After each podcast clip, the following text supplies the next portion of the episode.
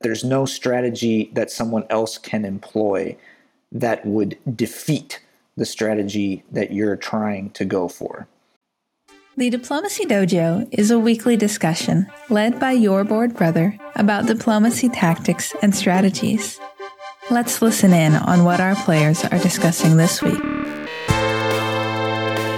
Okay, so my idea for this recording of the Diplomacy Dojo was to talk about the Gunboat League that we started together a couple of months ago. An introduction to this topic on the BrotherBored Discord server, we got a lot of diplomacy players, including a lot of gunboat diplomacy players, and some of us had played together for a long time, for a couple of years in a, a league that I had formed for playing gunboat diplomacy and as the website of BrotherBored got more popular and there's more different people wanted to get involved and talk with us and hang out, I drew that league that was just my friends to a close and was coming up with the idea that we should play together the players who are talk to each other on the Discord server. And around the same time, we had been Ben and I had been having this conversation about ways to balance gunboat diplomacy without necessarily altering the rules. So let's talk about the math behind this idea because I think that's where you were coming from and realized its potential application to diplomacy later. I guess before you get to the math, the statement is, though, that people believe gunboat diplomacy is inherently unbalanced it depends on what the meta game is and what and you know there's always debates about what meta game means and what league you're in and people's abilities and whether you expect draws to happen and people to find stalemate lines even esoteric ones or people to throw right? There's all these different situations that could affect what the balance might be.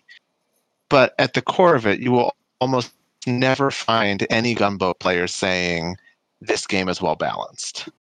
Whereas in press diplomacy, that's not the case. Almost all press players have a favorite country to play or least favorite country to play, but very few people will state outright that no country has a chance or Germany is just playing the best and should win.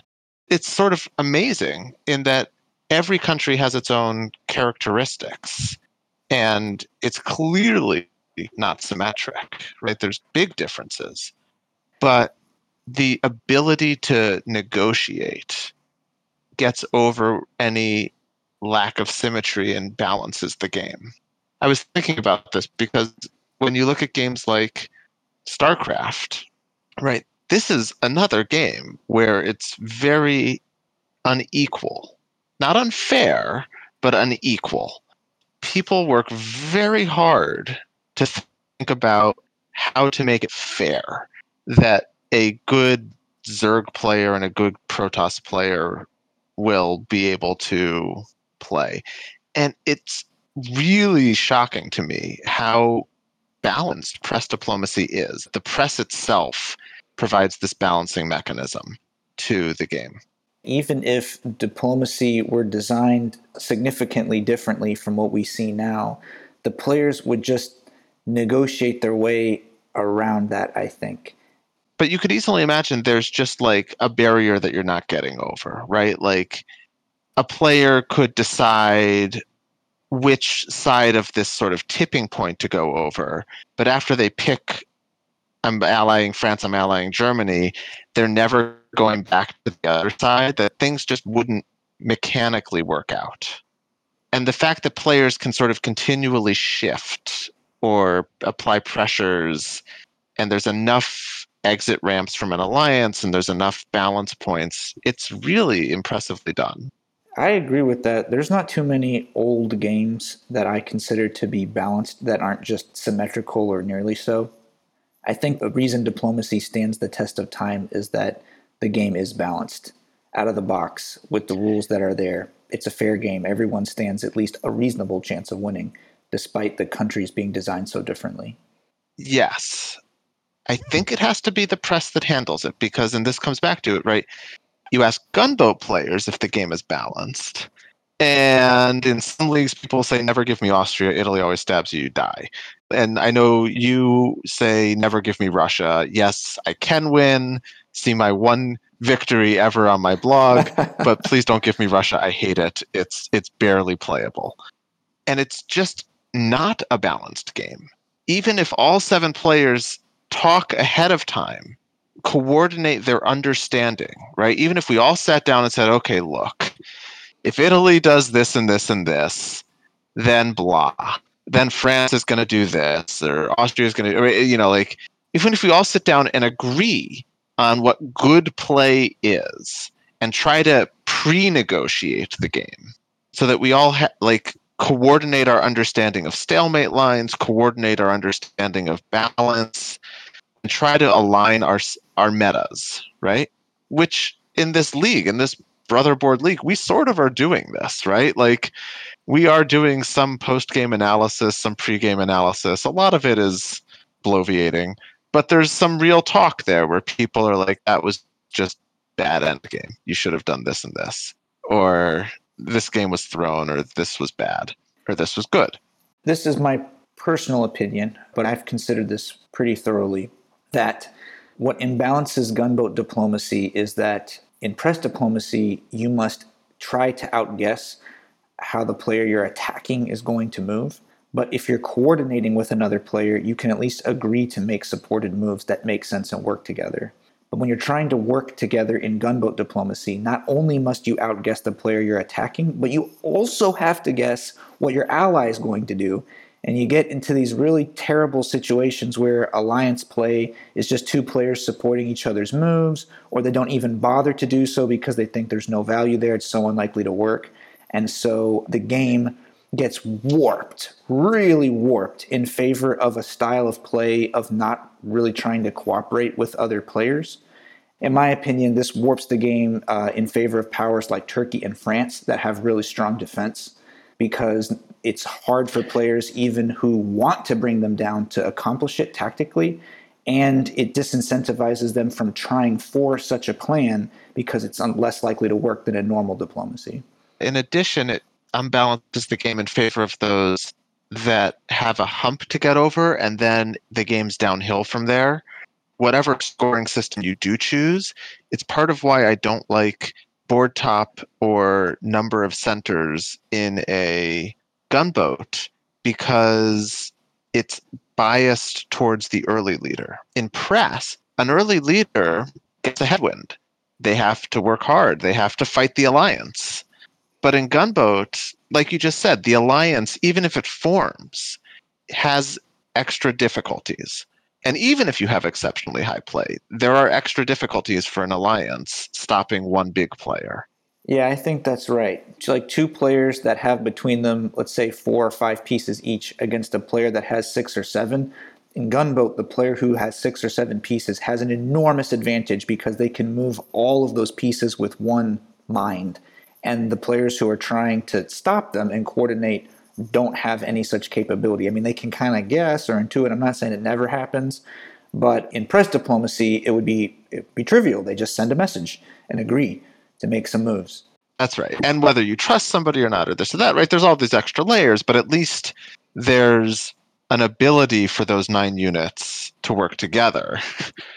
As opposed to in Gunboat, you have to work that much harder to intuit what your ally is going to do, intuit the trust, intuit the enemy. It's possible. We've worked through it, you and I, and sometimes we've gotten it right even, but it's hard. Bringing this all the way back, the game is not balanced. It just isn't. And whatever leagues data you might want to look at to figure out how it's unbalanced, it shows up. If it were unbalanced in a way everybody could agree on, then we could have some sort of fair agreed upon way of assigning countries and uh, and scoring the game like a handicap for, those countries. for instance a handicap that's right if you say okay russia has a history of getting into a draw you know surviving to a draw in 20% of games and soloing and 5% of games and so as opposed to France or England, right? You could do some data for whatever scoring system you want, and then weight the prices that way. And if everyone said, yeah, that data is what I think is right, it's what I would try to, you know, we all agree this is fair, then great. You just all agree it's fair. You assign the buy in prices or however you're, you assign the handicap somehow and pull your countries out of a hat. One of the extra difficulties of being fair with gunboat is people don't even agree on what the balance is. Even if you can get um, players to agree that uh, one country is by degrees better than another country, they'll never agree on what that degree is. Yeah, and people don't even agree necessarily if you show them two countries and said, of these two, which do you prefer in Gunboat? They don't even agree on that. Part of that is the metagame that they're used to playing in the Bored Brother League has a very different metagame than the Nexus Speedboat League, and that has a different metagame than a high buy-in web dip game with you know anonymous players. All of these things have slightly different balances, so people have their own biases from which league they're in. But even within one league, people don't agree on whether they prefer Italy or Turkey. Some prefer Italy. Some I know you prefer Turkey some people hate France. And I know you would take that as your if if you had to play for your life, you would be taking France. It's true. Right? And I can tell you some players have opted for Germany over France as their preferred country. And that's fine. They're allowed their opinions, right? You know, but it makes it difficult then because we now can't even agree on what a balanced pricing is for these countries. Right? If we just say, okay, here's the balance, well, somebody's going to say, no, that's not balanced. You know, France has a massive advantage. And somebody else says, are you kidding? No, it's it's Russia that has this advantage here. The insight would then be to say, well, okay, maybe we can't find a balance of handicaps so that everybody agrees it's equally fair but maybe we can find a balance of handicaps so that everybody thinks they're winning, that they're getting the steal. So maybe you think, yeah, France, sure, I'll take it. What are you kidding? Of course. And somebody else says, you're going to let me play Turkey? I'll take Turkey. And you know, somebody else says, with these handicaps, give me Russia. Are you guys nuts? I'll take it all day. Right? And and if we can find a balance of a weight, a handicap weight, a buy-in weight maybe and all seven players disagree about which country is being given the strongest advantage then okay that's some definition of fair. Because everybody should feel like they're getting a bargain and nobody should complain. Does that make sense? Oh yeah. It makes complete sense to me. And i i'm I, obviously uh, since, since, since we've been playing this way for a little while based on the conversations that we've had with players about the pricing system that we've been trying out and players who are interested, some players think that the direction that this conversation is about to go in is in favor of a bidding system or like an auction system where you're going to take some money, invisible money or whatever, poker chips, and use them to bid on the prices. That's where their mind goes. And uh, although a system like that is potentially doable. I'm not, I'm not saying it's impossible. We think we have something better than that. Yeah. So before we even say, let's do this, just the same way it was, we can perceive that it's not likely or maybe even impossible that seven people will agree on a balance of handicaps or buy in prices that every country is equally desirable and they're all just like, yeah, I don't care, give me any of the seven. It's not obviously possible to assign prices so that everyone thinks they're winning, that everyone disagrees about which country is best. This is not an obvious doable thing. One of the key mathematical insights is actually a theorem that ties into Nash equilibria. So maybe many of your readers have heard of John Nash and his Nobel Prize winning. I'd have to Wikipedia it to be sure, it's but I'm pretty sure famous. he won the Nobel Prize for this he won this thing for something called Nash equilibria, which lots of people in the theory of games misquote and misapply and misuse, but it's somewhat insightful. And roughly what it says is there's a way to have a strategy in a game so that if all the players know everybody else's strategic choices, say for rock, paper, scissors or for poker or some, something, if there's a game and everybody just says out loud, here's the strategy I'm going to do, it's possible to have a strategy where if all the players know everybody else's strategy, none of the players will feel a need to change their own. I think that the the hang up for a lot of people is the word optimal because that's a that's a term of art in game theory and in everyday speech. We use optimal to mean really good or the best. And that's not even close to what optimal means in this situation this phenomenon of a strategy that you would never want to change even if you knew what the other players would want to change is that it's not exploitable that there's no strategy that someone else can employ that would defeat the strategy that you're trying to go for. So in the case of rock paper scissors, if That's you said right. I'm going to randomly choose between rock paper or scissors in equal distribution, I'm always going to choose one third, one third, one third, and it's going to be totally random. I'll use a randomizer to do it. There's nothing anyone can do in response to that strategy to somehow reduce my chances of getting the outcome that uh, I'm looking for, which is probably uh, one third wins, one third losses, and one third tries with that strategy. And even think of it further, it's a balance point. In the space of all strategies, it's this sort of well balanced location where everybody is equally miserable.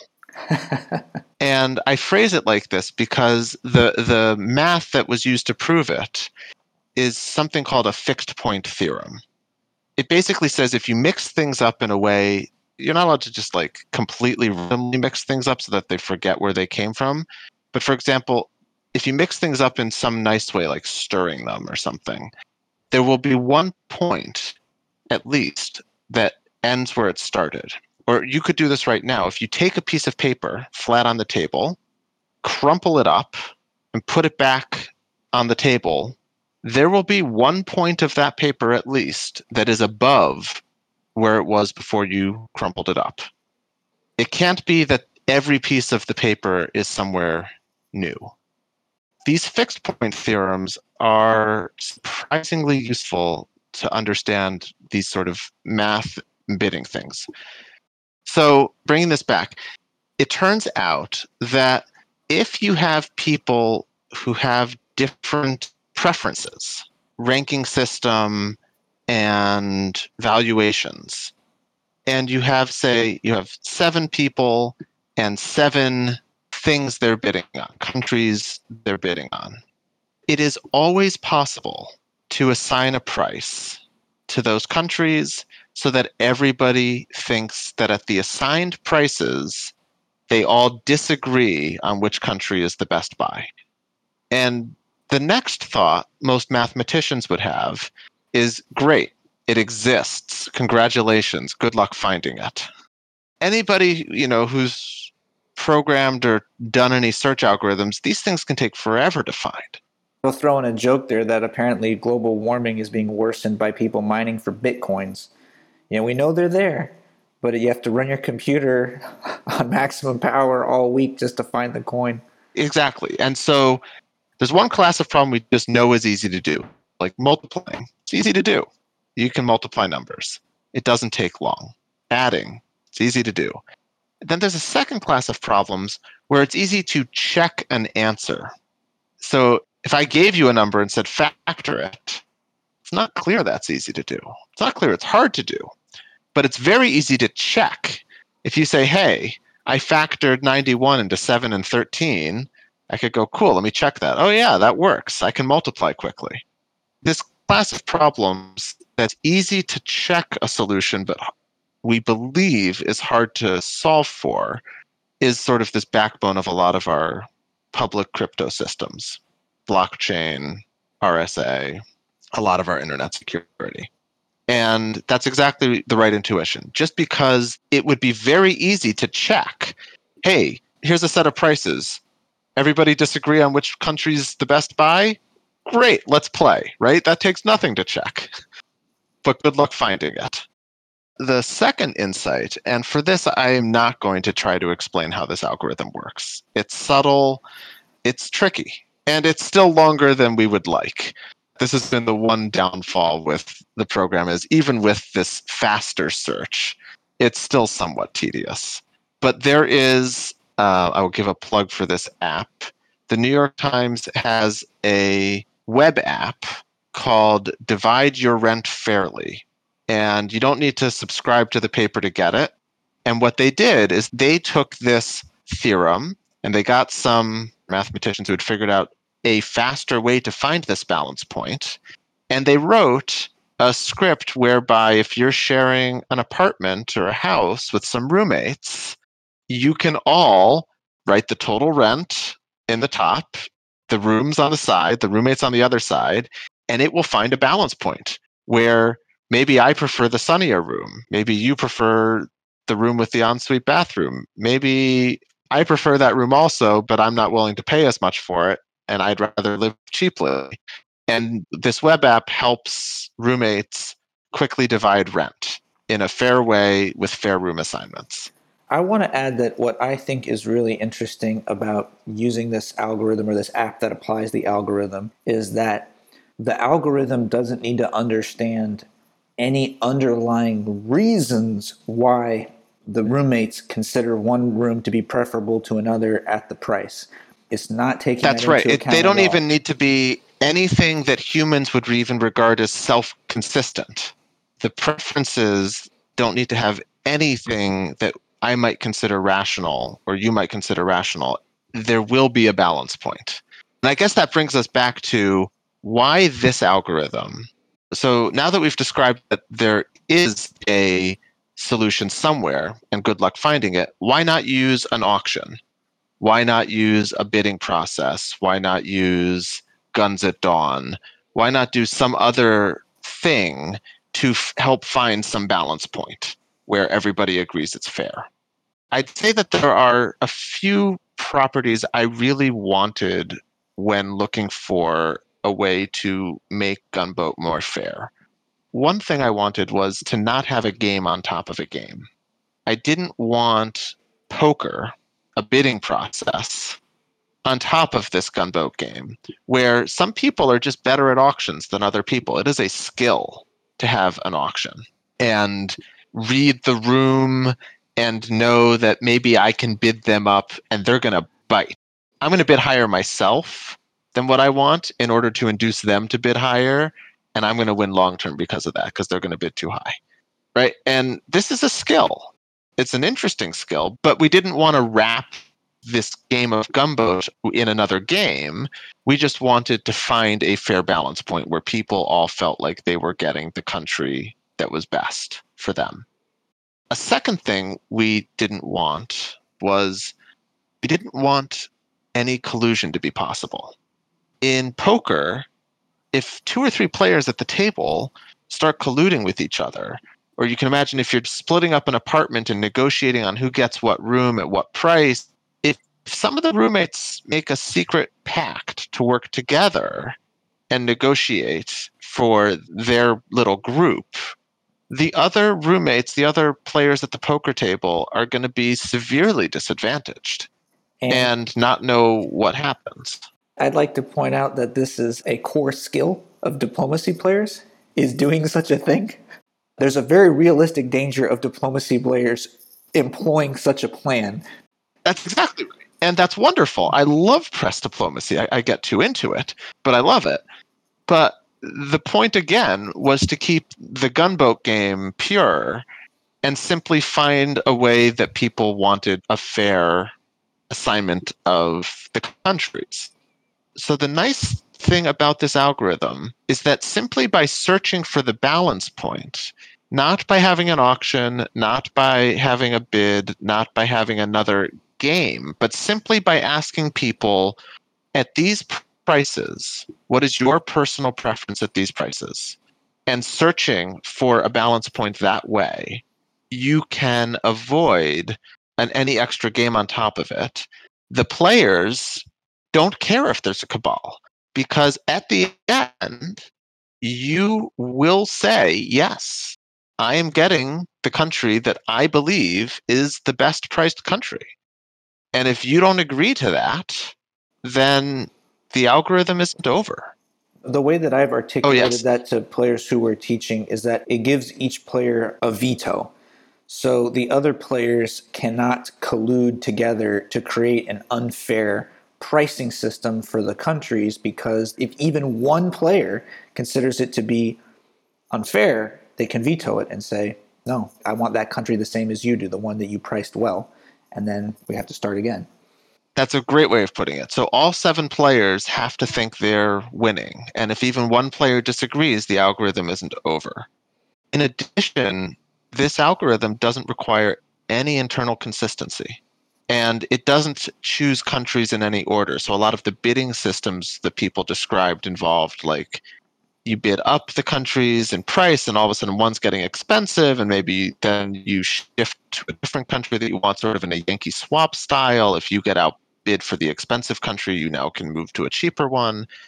But preferences are weird right? Like especially when it's more than just an a b choice right? When you have seven options your ordering is going to always be weird it's not just the straight ratio of prices or higher lower or whatever it turns out even if your choices aren't consistent in a way that anybody would recognize as consistent, there's still a solution and this algorithm will still find it.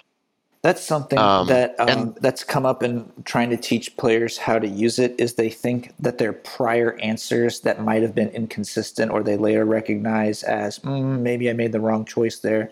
That doesn't really matter because the way the algorithm works isn't using that information to generate the new situations. If you eliminated this one scenario because two players both agreed that they both wanted the same power at that price, okay, well we that's not the answer. That answer has been eliminated, but the algorithm's not distorted after that point. It's not saying, hmm, so and so really likes Russia, so we're gonna give them Correct. you In fact, right, it's not a machine learning thing where it's trying to anticipate your preferences. It's running through this maze, taking turns asking the players which way to go. And if it gets a certain sequence of answers from the players, it says, aha, here we are. So it doesn't care what you answered a while ago. It only cares what you've answered right now because it's looking for a very special location in this maze. to build on your maze metaphor, when I was discussing the system with one of the players who plays with us, I said something like the moment where the, the, the algorithm ends is when all the players walk out of a different door. Yes. And in fact, they use this door algorithm. So I'll give a plug for a wonderful YouTube channel, Mathologger or Mathologer. I'm not sure how he accents it, but he has a post on this New York Times rent algorithm and exactly how it walks through this interesting maze with doors to find a location and that this location has to exist. And it's clever it almost has to be done on a YouTube channel because it requires lots of pretty pictures that you need shown to see what's happening. The upshot at the end of the day is it starts to converge and find a balance point where everyone's like, oh, either I don't care, right? Like any of these three countries are fine. Right, Italy, Russia, France at these prices, I, I don't know. They're close. Maybe maybe Italy, I don't know, whatever. Give me Russia, it's fine or somebody who's saying, "Oh yeah, Germany, give me Germany," and the player who wants Germany gets Germany, and the player who has three favorites that they don't really care between gets one of those three favorites, right? Because if they don't care between three, then fine, they'll get one of those three. But it helps find this balance point where nobody feels slighted. So at this point, I think it's worth explaining how pricing can be incorporated into diplomacy. Because if you're a player who just only plays, let's say, pickup games on Backstabbr, then the pricing concept may not really hold any water. You don't really understand how this might work. I learned to play diplomacy on web diplomacy where there's a fictional little point system. They don't represent anything. They're not they're not money or nothing. You get more points if you use up the points that you have, but you use the points to bid on on games and the winner takes the points according to the scoring system. So, for instance, if we have a match where uh, each player bids all 100 of their starting points, then there's a 700 point pot. And if someone wins, they get all 700 points. And if there's a draw, the pot's going to be split according to the rules. For example, if it's draw size scoring, also sometimes called Cowhammer points, then each player is going to get an equal share of the draw. So if there's a three way draw, you're going to split the pot three ways. This is how one can come to think of points or like a price as mattering to say that we cannot just say that each player puts up 100 points, but that the amount of points that they have to put up may change based on the quote unquote the price of the power that was assigned to them. And that's a way of backdooring in this balance. That's right. And the careful listener will notice it doesn't matter if you have argued a lot that you prefer draw size scoring. But because what we're doing here isn't changing the game, a league could agree on whatever scoring system they want. If they prefer tribute, if they prefer sum of squares. I think it has to be zero sum scoring for this to work. Why do you say that? My intuition is that a zero sum scoring system makes the most sense, or I'm sorry, makes this workable because something like carnage scoring is trying to assign qualitatively different amounts of points based on the outcome, where no amount of draws can combine together to equal the points that you get from a win. So the scale of uh, what the uh prices mean would change in that kind of scoring system where the prices are almost irrelevant in the face of solo wins. So I don't know Carnage scoring by name, but I'm guessing it's something like a solo's 100 points. If you get a two-way draw, you each get 40 points. Oh, so it, like some points disappear. Oh, it's way more outrageous than that. It's something like 10,000 points for a solo win and draws only are three digit amounts. Okay. And people who enter pony up like 100 points each. So all of a sudden, points come out of. If there's a solo, points are magically appear. And if there's draws, points are disappearing and stuff like that. It, yeah. tends to not zero sum. Yes. And, and it's a great system for a tournament where the tournament begins and ends in a mm-hmm. closed system. But again, there's nothing about this algorithm. It has to be zero sum, right? If we just agree the total buy in price, the total buy in pot is going to be in your league, we've agreed it's 120 points because we're playing draw size and that divides easily. But if we just agree the total buy in pot is 100 and we're just figuring out the relative balance between the countries, then somewhere there's a fair divide where everybody agrees what it is even if I get 10,000 points for a solo. I might just right. prefer countries that are more likely to solo, but there's no reason that this has to be zero sum. I suppose you're right. I guess there's not an inherent reason the scoring system has to be zero sum, but I will say this I predict that to apply this system to a scoring system which qualitatively favors solo wins over draws, it would probably warp the prices a lot it's true. Part of it depends on repeatability. For example, in our league, I have been taking a lot of cheap countries and I've been losing. I have not done very well, but I've been losing cheap. And someday I'm not going to lose and I'll be in a fairly decent position. But some players have been taking expensive countries and winning, and good for them. And some players have taken cheap countries and survived to a draw or won, and good for them. But if you're only going to play one game, this might not work so well because in one game, a player sort of just cares about winning. Players might not be so happy taking their least favorite country for nothing when they think they have no hope of winning. But again, if we're playing draw size scoring, and we're only playing one game, I will not want Russia or Austria because they just don't survive as often. If I just care about getting in the money in this one shot, I don't care that I got knocked out and only lost a buy in of three. You know, I would have happily paid 25 for France or Turkey for an actual chance to win if I'm only playing one game. If I'm playing a 30 game league, right, then all of a sudden paying a lot for countries maybe doesn't work so well because I have to win every time that I pay a lot for them. But if I'm playing a one off tournament, maybe this doesn't work so well. This episode was made possible by the generous support of people like you. For more information, visit patreon.com slash brotherbored. You can learn more from your Bored Brother at brotherbored.com. If you enjoyed this episode, remember to subscribe, share, and review.